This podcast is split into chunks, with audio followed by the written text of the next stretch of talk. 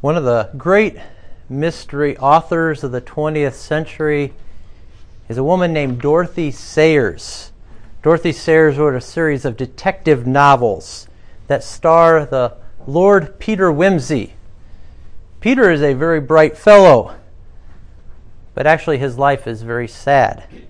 He suffers from World War I trauma, and he can't seem to find happiness, lasting happiness, in any of the relationships with women he pursues.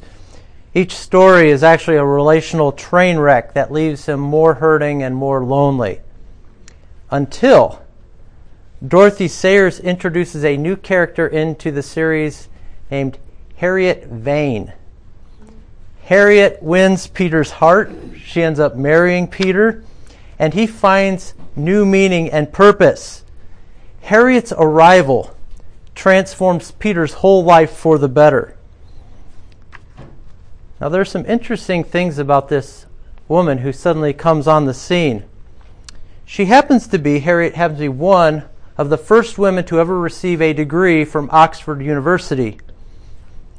She also happens to be the writer of detective novels. Hmm, that's coincidental. The author, Dorothy Sayers, too, is the author of detective novels and she was one of the very first women to ever receive a degree from Oxford University. Do you see what Dorothy Sayers has done? She basically wrote herself into the story in order to save the sad Peter that she created. We began tonight in Genesis 3 where the crisis of humanity began. God created Adam and Eve placed them in a world perfectly suited for them, but they rebelled against him and plunged themselves into sin and misery. Now, God the author could have put down the pen right then in Genesis 3.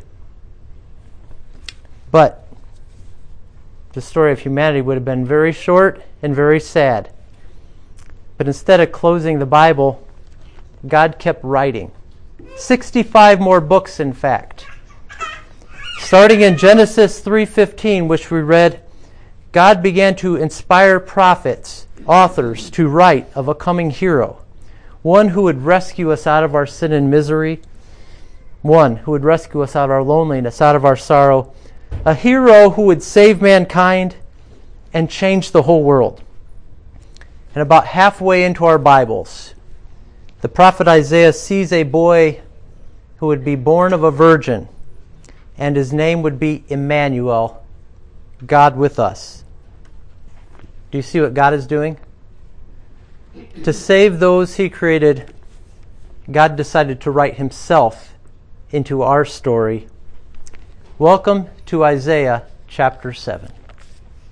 Now hear the word of our God.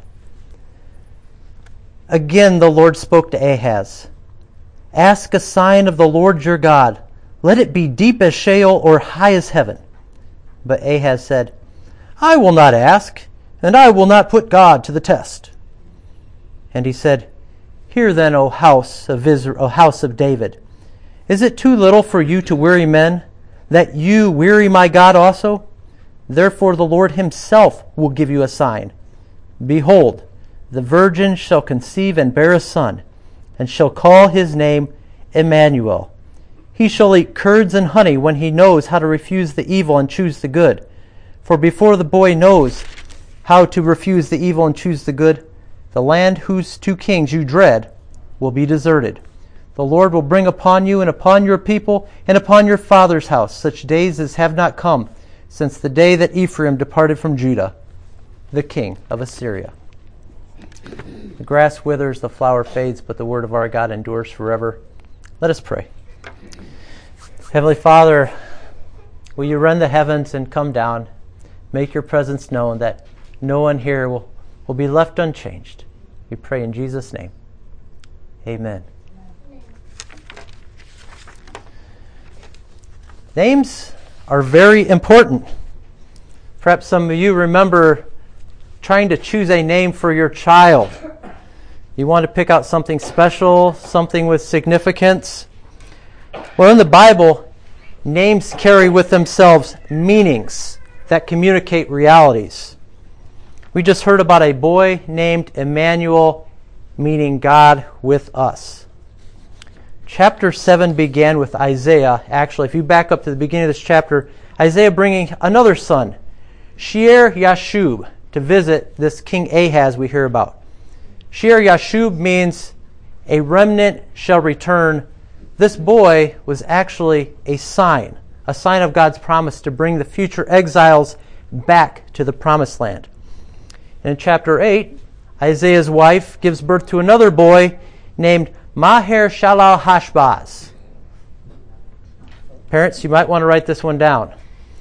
Maher Shalal Hashbaz. It means quick to the plunder. And that can be the nickname for that first child to dart to the Christmas tree tomorrow morning. Mahal Shalal Hashbaz. Friends, God named these boys to serve as signs, actually, to an anxious, anxious people in this day. I didn't read all of Isaiah 7, but verse 2 actually gives us the temperature of the nation of Judah. The heart of Ahaz and the heart of his people shook as trees of the forest shake before the wind. The folks of Judah were stressed out and anxious. What for? Crisis after crisis after crisis. King Ahaz's foreign policy has been a total disaster. They got enemies surrounding them and beginning to take city after city. They lost a major seaport in this time. The king's highway has been lost, so now their trade route is gone. Philistines are pilfering on the western border. You got the Edomites in the south. Oh, but worst of all, now the king of Syria and the king of Ephraim have joined together to come attack Judah and to remove King Ahaz and replace him, making an already dysfunctional nation into a puppet state. Can you imagine watching the Judah nightly news? Actually, our news about this winter storm. Did you feel overwhelmed by all the warnings? There was a winter storm warning, a blizzard warning, an ice storm warning, a winter chill warning, freezing temperature warning, and there's about four or five others. And that was just a passing storm. the daily warnings Judah faced were far more weighty, far more distressing, far more depressing. Now, the Bible teaches us that God actually allows crisis to come when people lose all sense of His glory. Isaiah actually saw God's glory in the chapter previous to this, and it totally changed his whole perspective on the whole world. That's why Isaiah became this prophet, pointing folks back to God in Ahaz's day. And Isaiah has a message for our own stressed and anxious day. We're in a culture facing multiple crises as well, right? Have you found yourself fearful of the future? Unhappy in your heart? You ever feel your center just being shaken? Sick over your safety, over your security, concerned about your kids, nauseous over our nation? Friends, Christmas is the answer. And you're right where you need to be to discover God's heavenly help. And God has brought you here tonight or online to hear a word of assurance. Like Isaiah, I'm simply God's messenger, bringing you a word of assurance. The question for you, though, is will you receive it? Believe it in your heart and let it warm your soul. And will you assume it? And by that I mean let it consume your mind. Let God's goodness be your controlling conscience. God's goodness. That's actually the question for Ahaz, who at this time in his life is far from God and frantic to guard his throne. God sends Isaiah to call Ahaz back with a word of assurance about Syria and Ephraim Actually, God said in chapter in verse 4, "Do not fear and do not let your heart be faint because of these two smoldering stumps of firebrands." Basically, God's saying, "Don't worry, Ahaz. I can crush your enemies like a couple of cigarette butts. That's all they are to me." I think this is a word for some of us as well. We've been putting our trust in the wrong things, and where has it got us? So we need to stop living for our glory and be enthralled with God's glory. To stop looking for our help and our hope, help and hope elsewhere and put our faith in God. God's final word before I just read was if you are not firm in faith, you will not be firm at all. Some hearts here know the sense of shaking like leaves. Some of us feel thin as cardboard and we feel that the places we've constructed are a house of cards. But God is saying right here to you right now faith in me is the only sure and certain foundation you can have in this life. God is asking for your heart and your mind, your affections and your thoughts. Will you wholeheartedly put yourself in the hands of a great and a gracious God? And do it with enthusiasm and joy, expecting Him to just grace you with goodness that's beyond all you could ever ask for or imagine. Will you put all your chips in on God and let it ride? Lean on Him, and you can't fall. Ahaz here, though, he apparently is not yet on board. That's why God nudges him. In verses 10 and 11, again the Lord spoke to Ahaz Ask a sign of the Lord your God. Let it be as deep as Sheol or high as heaven. How would any of you like if God gave you a blank check? God says, Ask me for anything. I want to prove that you can trust me, and here's what I'll do Ask me for the deepest thing you can imagine. Ask me for the sky. Verse 12 But Ahaz said, I will not ask. I will not put the Lord to the test. Now, Ahaz is trying to sound really pious here, but it's crystal clear he doesn't want to trust God. If I'm Ahaz and I know there's two armies on the march towards me, you know what I'm asking for? God rain cosmic fireballs on my enemies, please. But he doesn't do that. Why? Alec Motyer says to refuse a proffered sign is proof that one does not want to believe. To refuse a sign is proof that one does not want to believe.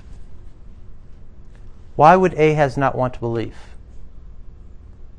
Because Ahaz knows there's strings attached. He's handing over control of his life. If Ahaz agrees, well, he is basically handing over the pen that is writing the story of Ahaz.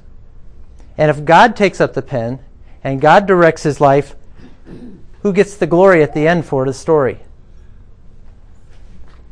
Ahaz wants to be the alone author of his life, to live how he wants and to keep all the glory for himself. How do you think that's going to work out for him? Not well. Ahaz actually will assume his own doom here and that of his nation. Instead of turning to and trusting God, Ahaz, you know what he does? He takes a whole bunch of his treasure and he sends it off to Assyria. Assyria was actually the biggest bully on the block in this day. So Ahaz is bribing Assyria to conquer Syria and Ephraim. And Assyria happily takes his money and they do just that. They wipe out Assyria, they wipe out Syria and Ephraim. Problem solved, right? No. All this did was buy Ahaz and Judah a little bit of time. You see, Ahaz is kind of like a mouse being attacked by two rats. And so the mouse calls out for the cat to come and rescue him.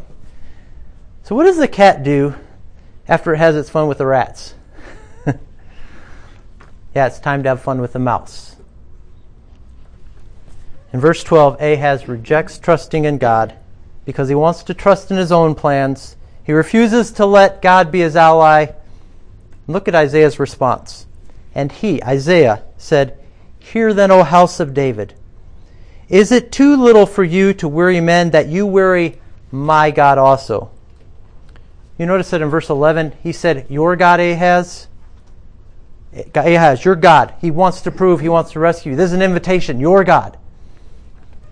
But Ahaz rejects God, and so now Isaiah says in verse 11, My God. My God. You see, there's no neutral ground. And Isaiah and Ahaz still gets a sign. He still gets a sign anyways. Therefore the Lord himself will give you a sign. Behold, the virgin shall conceive and bear a son, and shall call his name Emmanuel. He shall eat curds and honey when he knows how to refuse the evil and choose the good. For before the boy knows how to refuse the evil and choose the good, the land whose two kings you dread will be deserted. The Lord will bring upon you and upon your people and upon your father's house such days as have not come since that day Ephraim departed from Judah, the king of Assyria. Ahaz rejects the sign, but he still gets one anyways the sign of Emmanuel. The sign of Emmanuel. When you hear the prophecy of Emmanuel, what do you think of? The good news of Jesus, right? And it's a wonderful verse. I love the verse. It's one of the greatest revelations of the heart of God that the Word became flesh and dwelled among us. We're going to read this. Matthew quote this in our final text. And he's going to say this prophecy was fulfilled in Jesus' birth. And friends, we see here there's more to Old Testament prophecy than meets the eye. You see, this prophecy was as much for the folks of Ahaz's day as it was for those in the time and that after of Christ's birth. What do you mean, Joel? I think perhaps Grover of Sesame Street can help us here, help us understand prophecy. You see, that blue fuzzy fellow, he taught me something when I was little. He stood up really close to the camera and he said, Near. I'm not doing a good Grover intent. I can't do Grover. Up the real close to the camera, near. And then he ran off, and way off in the distance, far. Then he ran back up the camera, near. All the way back, far. And then he gets really tired back and forth all the way and gets exasperated. This prophecy was near to Ahaz fulfilled in his day. Verse 16 says that this boy will be born before those two kings he's worried about have the tables turned on him. There's a boy named Emmanuel, a baby boy born, showing that God was with Ahaz in this day. Now, there's a whole lot of debate about this mystery, Emmanuel, whether he's Ahaz's son, Isaiah's son, Hezekiah, if it was a virgin conception. I'm not interested in all that tonight. Ask me later, it'll be a Christmas present to you from me. I want us to get the big point. The big point. The sign of Emmanuel, of God's presence, was bad news for Ahaz. It was bad news for Ahaz. If the boy's eating curds and honey, this is not a happy diet. Some of you may think, oh, that sounds. No, it's not a happy diet. If all you have is cottage cheese and yogurt, that means your grocery stores are empty. yeah, Ahaz's enemies will be gone, but his people and his house will face judgment. They'll face judgment as well. He could have known deliverance. He could have been saved by God and his immediate presence. But he chose not to put his trust in God, like King David, his ancestor, had done. And Ahaz's story ends badly. Read 2 Chronicles 28 if you want to hear about it. Greater and greater distress and greater and greater faithlessness. That's the spiral that his life becomes. Our final text tonight is going to tell us the story of Joseph, who finds out that his betrothed Mary is pregnant. And Joseph decides to divorce her. An angel of the Lord will appear to Matthew in the middle of the night and say, Joseph, son of David, do not fear to take Mary as your wife, for that which is conceived in her is from the Holy Spirit. She will bear a son and you shall call his name Jesus, for he shall save his people from their sins. And then, right after, Matthew tells us that this was to fulfill the prophecy of the virgin conception, a boy named Emmanuel, God with us. Commentators scratch their heads and they're trying to make, make the connection here. Here's the connection Matthew identifies Joseph there, did you hear it, as a son of David like Ahaz, was a son of David.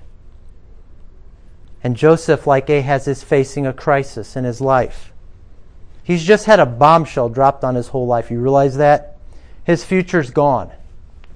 In this culture, his reputation and social status are ruined. His best option at this point is a quiet divorce. If he marries her, well, folks will shame him because they'll assume he's to blame. Or they'll just think he's stupid for marrying a harlot. And like Ahaz, God sends a messenger to this son of David whose first word is what? Do not fear. Do not fear to take Mary as your wife. God is saying to him, Be firm in your faith, Joseph. Trust me that this child is a sign from me. And right after we hear that this is the fulfillment of the Emmanuel promise, God with us. And we'll see a different response to God's call to not fear from this son of David, but to have faith. The first son of David, Ahaz, had everything to gain by trusting God, but he refused. The later son of David, Joseph, has everything to lose by trusting God, and he believes. And both were given the same sign Emmanuel, God with us. Emmanuel was bad news for Ahaz. For Joseph, Emmanuel was good news. Joseph cast his cares on the Lord, trusting God to care for him.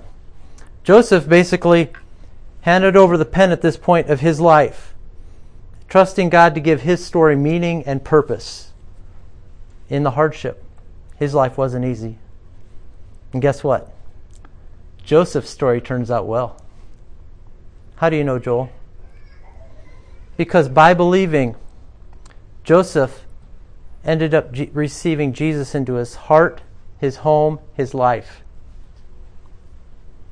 That means Joseph stands forgiven. Why? Because God gave that boy a name, the name Jesus. Why Jesus? Because he would save his people from their sins. You see, that name points to a significant reality. We have all sinned against our God, and that is the greatest crisis any of us face. But wonderfully, Christmas tells us it doesn't have to be. Just asked yesterday and a few times this week if I am ready for Christmas. Joel, are you ready for Christmas? And I know that when people ask me that, they're probably asking me whether, you know, I've got my shopping done or the house is decorated or. I'm turning that around. I want to ask you that same question. Are you ready for Christmas? Are you ready for Emmanuel, God with us? You see, Emmanuel is a reality. God is with us because on a cold night, Jesus was born in our flesh. But we see that Emmanuel, God with us, goes one of two ways. God with us does not mean God for us if we're not firm in our faith, if we're not looking to the cross where Jesus paid for all of our sins. It's either bad news or it's good news. Depends on whether you believe and give yourself wholeheartedly to the God who gave himself for us. I encourage you to give your heart to him if you've not already and watch him write your story to a wonderful ending that can be better than all you could ever ask for or imagine. I would consider that a Christmas present if someone came up and told me, Pastor Joel, I'm truly ready for Christmas. That's what I want for Christmas. To see people coming to Jesus. To hear a beloved soul has received Jesus into their home, into their life, into their heart. And if you're almost there, but you don't have the words, I want to encourage you to pray with me right now. Let us go to the Lord. Heavenly Father, I thank you for giving me life and bringing me here to hear about the new life offered me in Jesus Christ who came into our world like we do, who, and I know that he lived the life that I've failed to. And he offered his life for my sins. Heavenly Father, forgive me for loving this world and my glory more than you and your glory. Forgive me for not trusting you with the life you gave me. And I ask that you'll give me your Holy Spirit so that Jesus Christ may enter my life and live in me and die in him, and that I may live to your glory. And I ask this not because I'm worthy, but because you are worthy. And you get greater glory out of recreating a sinner into a saint than you got out of creating me in the first place.